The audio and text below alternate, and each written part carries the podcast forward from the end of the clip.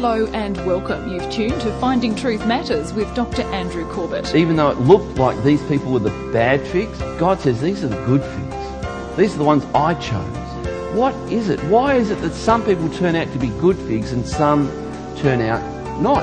When King Nebuchadnezzar took some of the Hebrew people into exile, those who were left behind breathed a sigh of relief. Thank goodness the riffraff have gone, the bad figs have been weeded out. Now there's a judgment call. In fact, those in exile had not escaped God's attention. They were not the riffraff, they were directly in God's gaze. Tonight, Dr. Corbett looks at what makes for a good fig. Let's join him So now. we're Jeremiah 24, and as I mentioned, this is part 64 of Jeremiah. And in this, this section is what makes for a good fig. What makes for a good fig. So, uh, the fig in Scripture is a very interesting fruit, very interesting tree. Uh, arguably, it was the fig that was the, the tree of the knowledge of, that represented the tree of knowledge of good and evil in the Garden of Eden. So the fig is an interesting fruit.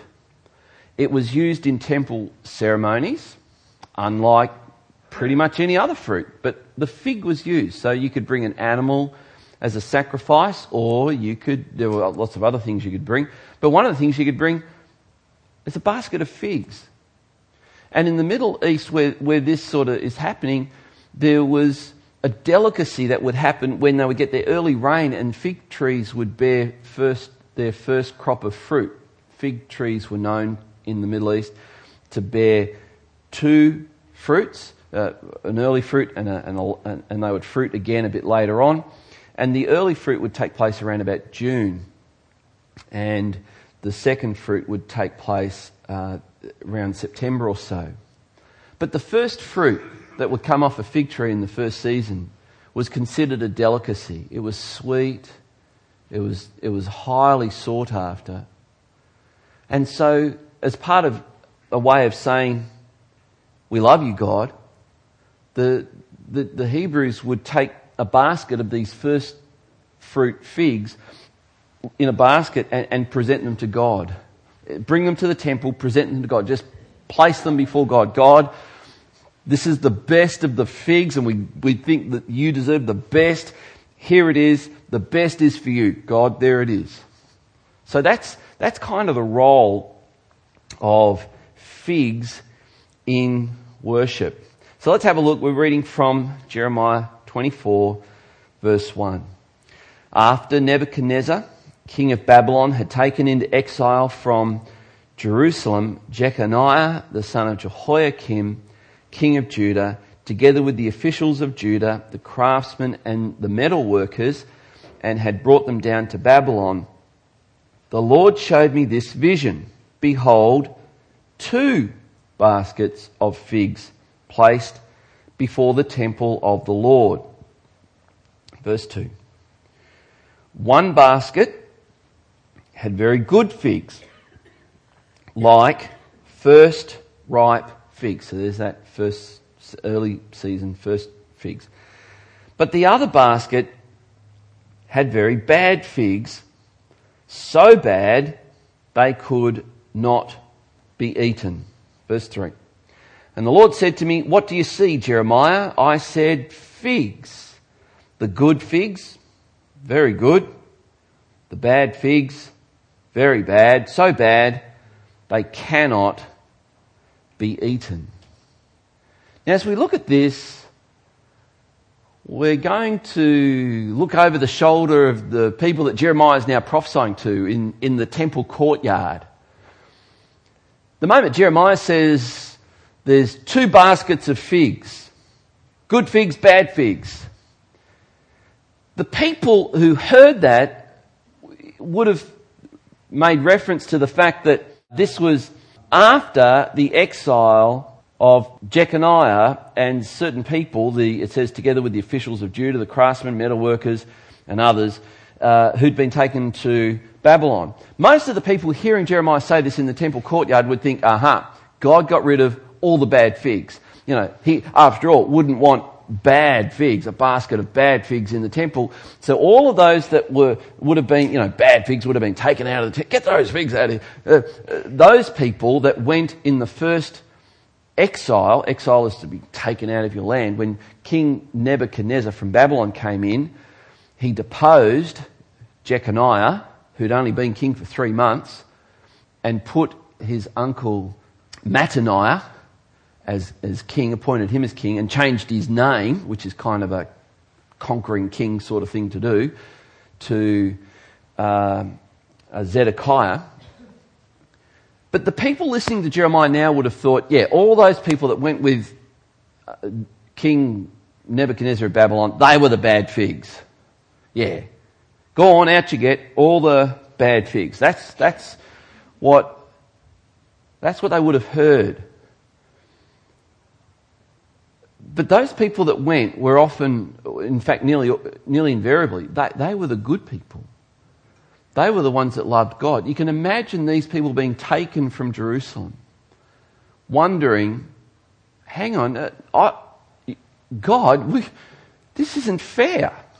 You should get rid of the bad people, not the good people. This isn't fair.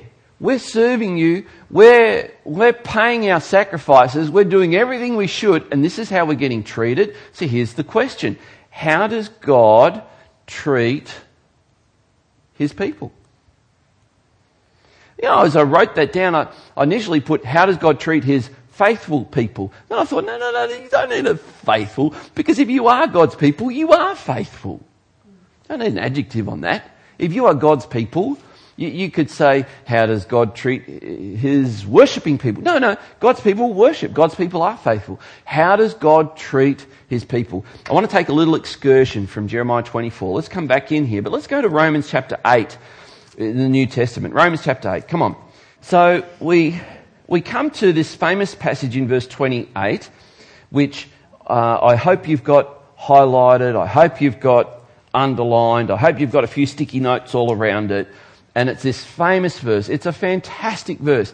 And it says this, and we know that for those who love God, all things work together for good for those who are called according to his purpose. So how does God treat his people? He treats them good. What does God do for his people? He does good for his people. Uh, this, this verse gets me out of bed in the morning. This verse gets me through challenges. This verse gets me beyond opposition. This verse gets me past obstacles. This verse helps me to bounce back. This verse is a, is a life verse for me. This verse is my hope that God is always good.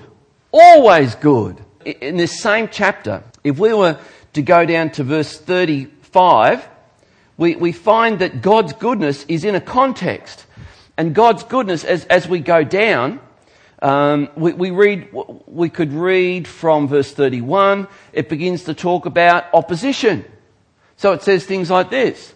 What then shall we say to these things? If God is for us, who can be against us? Well, that only makes sense if you've got people against you. If you've got people against you, and you know that when you become a Christian, you'll have people against you. Anyone discovered that? I mean, the, the world will not pat you on the back and go, oh, jolly good, you're a Christian now. That's wonderful.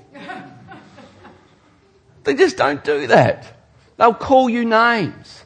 They'll call you bigot. They'll call you intolerant. They'll call you stupid. What other names have I been called this week? They'll call you all kinds of names. But what shall we say to these things? If God is for us, who can be against us? It's not like if God's for us, no one will be against us. if God is for us, it doesn't matter who's against us. And, and so we, we, we, go on in this one. Um, he did not spare his own son, but gave him up for us all. How will he not also with him graciously give us all things? There's a picture of Jesus. The, the, the world say, Oh, Jesus, you're the perfect man. You're awesome. You just go, Jesus. Jesus was perfect, and they crucified him. What does it tell us about the human heart?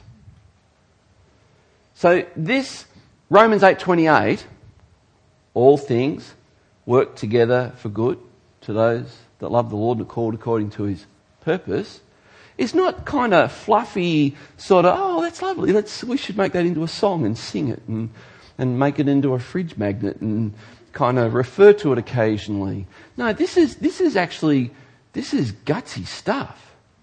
I mean, Paul's writing to the Romans. In just a few years, this megalomaniac Caesar that was ruling from Rome would take the Christians that he was writing to in about two or three years after he wrote this. He would impale them on posts, cover them in tar, and light them at night to mark the way to the Colosseum for the night games. All things work together for good to those that love the Lord. See, don't, don't think, oh, that's lovely. It's more than lovely. It's utterly powerful. If you think being a Christian is kind of cushy and easy and the soft way out, you don't get it. Whatever, wherever you got that concept of Christianity, take it back to the shop. Get your money back. That's not the real thing. Christianity takes courage to live.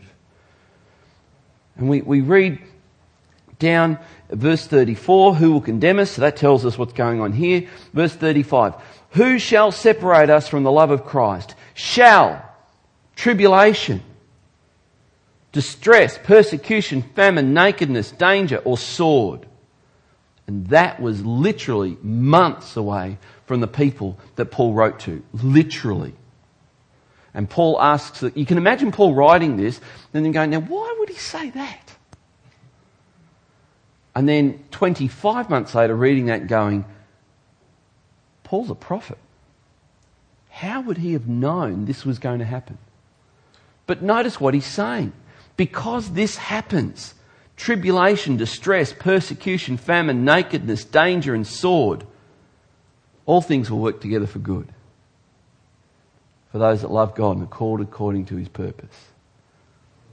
You're thinking, I didn't come to hear this. I came to hear that stuff you get on TV about yay, rah, Jesus, yah. I didn't come to hear this. What's he doing? What's that weird book he's preaching from? It's called the Bible. All right, come with me back into Jeremiah. Jeremiah 24, verse 5. Thus says the Lord, the God of Israel, like that, notice it, thus says the Lord, the God of Israel, like these good figs, so I will regard as good the exiles from Judah. Say what? The exiles from Judah? That's not what they thought they were going to hear. Whom I have sent away from this place to the land of the Chaldeans. That was not what they were expecting to hear that the people that were deported out of Judah, out of Israel, they were the, they're the good figs presented to the Lord before the temple, which is a really weird concept because they had a totally physical world where the temple was here and that we could worship God here. And the moment we left the temple, we were leaving God behind and we could just go and do whatever. That's whacked. That's occultish. That's not biblical spirituality at all. So it goes on and says, Verse 6 So I will set my eyes on them for good. Now you can imagine these people that were t- deported. They were deported out of Jerusalem to Babylon. They had to walk the whole journey through desert, through heat, through sun, uh, uh, ward off um, the animal attacks, the robber attacks, all the thing. And God is saying, this is for your good. God, I'm sorry, God, I'm not, I'm just not following here how this is for my good. Notice what he says, and I will bring them back to this land. I will build them up and not tear them down. I will plant them and not pluck them up. And if you can recall, this is Jeremiah chapter 1, the very thing that God said Jeremiah would be involved with. Verse 7 I will give them a heart. I will give them a heart to know that I am the Lord. God gives people a heart to know Him. So, you know, and you may hear us say, please choose Jesus. But I've got a little secret for you. The very fact that you do choose Jesus is because God has chosen you. And if you can choose Jesus, it's because Jesus has enabled you to choose Him. And if you don't choose Jesus, it just means that you're blind and deaf spiritually. Have a nice day. I will give them a heart to know that I am the Lord, and they shall be my people, and I will be their God. What a beautiful picture. That statement, by the way, they will be my people, I will be their God, that's a marriage statement. That's, that's a covenant statement. I will be yours and you will be mine.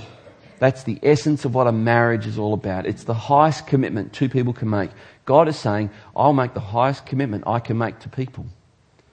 They will be mine, I will be theirs. For they shall return to me with their whole heart. So imagine these people. Here's a, a, a painting by the artist Tissot who depicted the Jews being exiled out of Jerusalem. The utter confusion of it. The utter confusion of it. So, God says, even though it looked like these people were the bad figs being expelled from the temple, God says these are the good figs. These are the ones I chose. These are the ones that I'm working in their heart to know me. So here's the question I have. Why do some people become good figs? Because these people that, that are exporting, uh, being exiled out of Jerusalem, they were there with all the other people. They all had the same ancestry.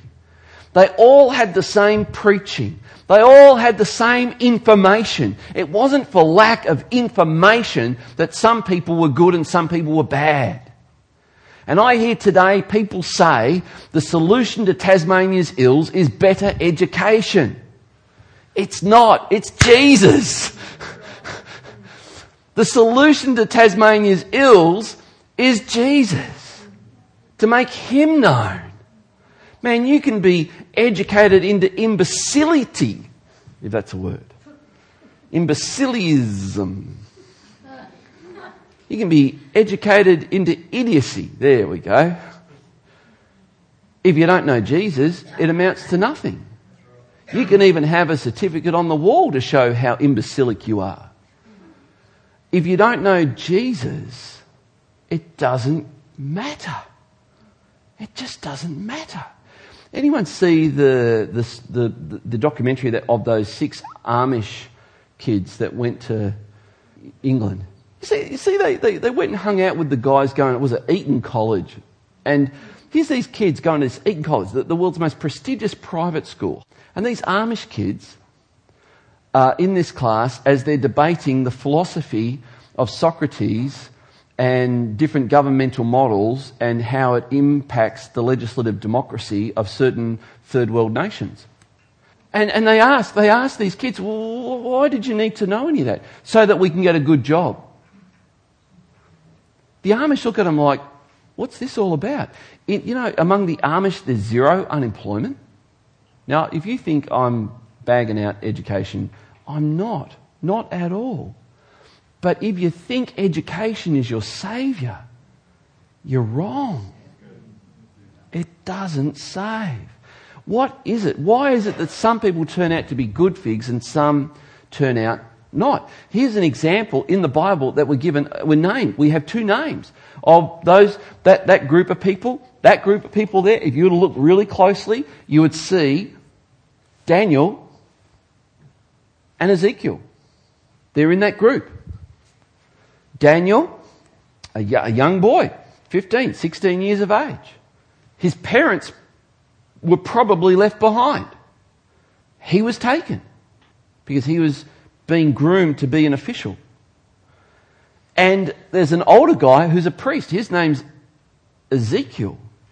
And he's been taken. He's, he's older. And, and later on, Ezekiel will, will, will speak of Daniel as one of the three godliest men that have ever lived. And so you've got these guys, they're, they're good figs. Why were they good figs? What was it about these guys? They all did one thing. All of them. You could look at all of the things they did and you would find there was one thing all of them did, and this is it. Good figs fear the Lord. Good figs fear the Lord. Now, what does that mean? Stand like, oh, he's going to hit me? Not quite. Not quite. To fear the Lord means you are constantly aware of His presence. You, are going to do something wrong. Oh, oh, you're watching, aren't you? You're watching. But that fear of the Lord is responded to out of the, the idea of God is watching over me is not a, oh, darn, I can't do that. He's watching. It's not like that. It's, you're watching me, so I'll be safe, won't I? You'll be watching, so I'll be okay. You see what they're doing, don't you?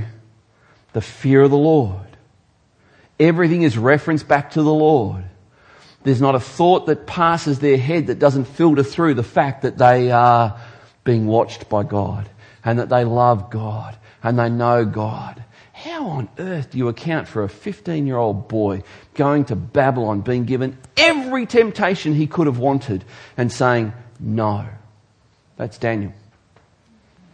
No wonder he's regarded as one of the three greatest men to have ever lived in the Old Testament. They all feared the Lord. In fact, Jeremiah identifies this as the thing very early on in his book. He says this, Your evil will chastise you, and your apostasy will reprove you. Know and see that it is evil and bitter for you to forsake the Lord your God. The fear of me is not in you, declares the Lord God of hosts. So it's this fear of God. This fear of God that says, I'm more concerned with what you think than what they think. Which we see King Saul, who didn't fear the Lord and did what the people wanted, and the prophet Samuel came along and told him the way it was. Okay, why do some people become bad figs? Well, the, all of these figs are religious people. It's not like some have got religion, some haven't. It's not like religion will make you good. Just as I've said before, that if you think education will save you, I could say the same thing about religion. There are some people who go to great religious lengths thinking that their religious practice will make them right before God. That's not true either. But I want you to hear what it is that makes someone a bad fig conceit and pride. That's it conceit and pride. We, back in the text Jeremiah, but this, this is the last verse I'm going to read because the rest of the chapter makes the same point. But, but thus says the Lord, like bad figs that are so bad they cannot be eaten, so I will treat Zedekiah, the king of Judah, his officials, the remnant of Jerusalem, who remain in the land, and those who dwell in the land of Egypt. And he goes on in the last verse, says that they're headed for sword, famine, and pestilence. That's pretty gruesome. But here, so let's come back. Let, let's, let's just do a little bit of a summary here and then I'm done. Notice these good figs that were taken away. They probably felt like God had let them down. But God says, I haven't let you down. In fact, I'm doing good to you. So the next time you feel like God has let you down, don't be too quick to judge God. Don't be too quick. I, I could be here all day telling you of the times when I thought God had been unfair to me only to come down the journey of life a little bit, look back and go, thank God that happened. Yeah. And if you are struggling with that, just talk to some of our older people here who've walked with God for a few years. They'll probably tell you the same thing. Thank God. Many a young girl has prayed to God, Oh God, let him be my husband. And God has said, No. Mm. Oh, you're so unfair, God. You're so cruel only to find way down the track of life for a young teenage girl, which is about three hours, that they are on their knees thanking God that He was merciful to them because the guy turned out to be a jerk. So, here's the point. Trust God even when things look bad. Because these people that God calls good figs these people that felt they'd been hard done by were actually best done by. So, perhaps you're here today and you don't know God. You have not surrendered to God. You have not given your life to God. Perhaps you're here today and right now you are aware of that.